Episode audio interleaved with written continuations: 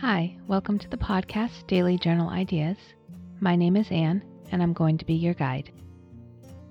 Today's daily journal idea is element of the day. The element of the day is fire. What do you think about when you think of fire? To me, fire is definitely a fall or winter time thing. The fire in the fall, I'm thinking outside fire pits, gathering around with friends, watching the crackling of the flames.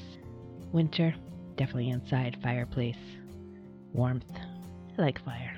Thank you for listening in to Daily Journal Ideas. I hope you're learning new things about yourself on this journey. Please hit the subscribe button on your favorite podcast app. And don't forget to leave a review on the iTunes website. I also have a website, dailyjournalideas.com, and I'll have a private Facebook group where we can give each other love and support and share our entries if we wish.